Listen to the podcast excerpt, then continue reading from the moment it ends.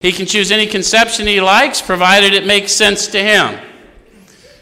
It's okay for you to be in a conception when you're first getting met, and it should be logical. So don't listen to the nonsense in the fellowships that it's a group of drunks or it's a doorknob, or, because that power is not found inside of you, that's outside of you. I need you to have access to power within you. You already have it, I just want you to wake up to it. Okay? All right, so the main thing is that he be willing to believe in a power greater than himself and that he live by spiritual principles. Again, I have to point out to you if you're not willing to believe in a power greater than yourself, you're in the wrong room. You're wasting valuable high time.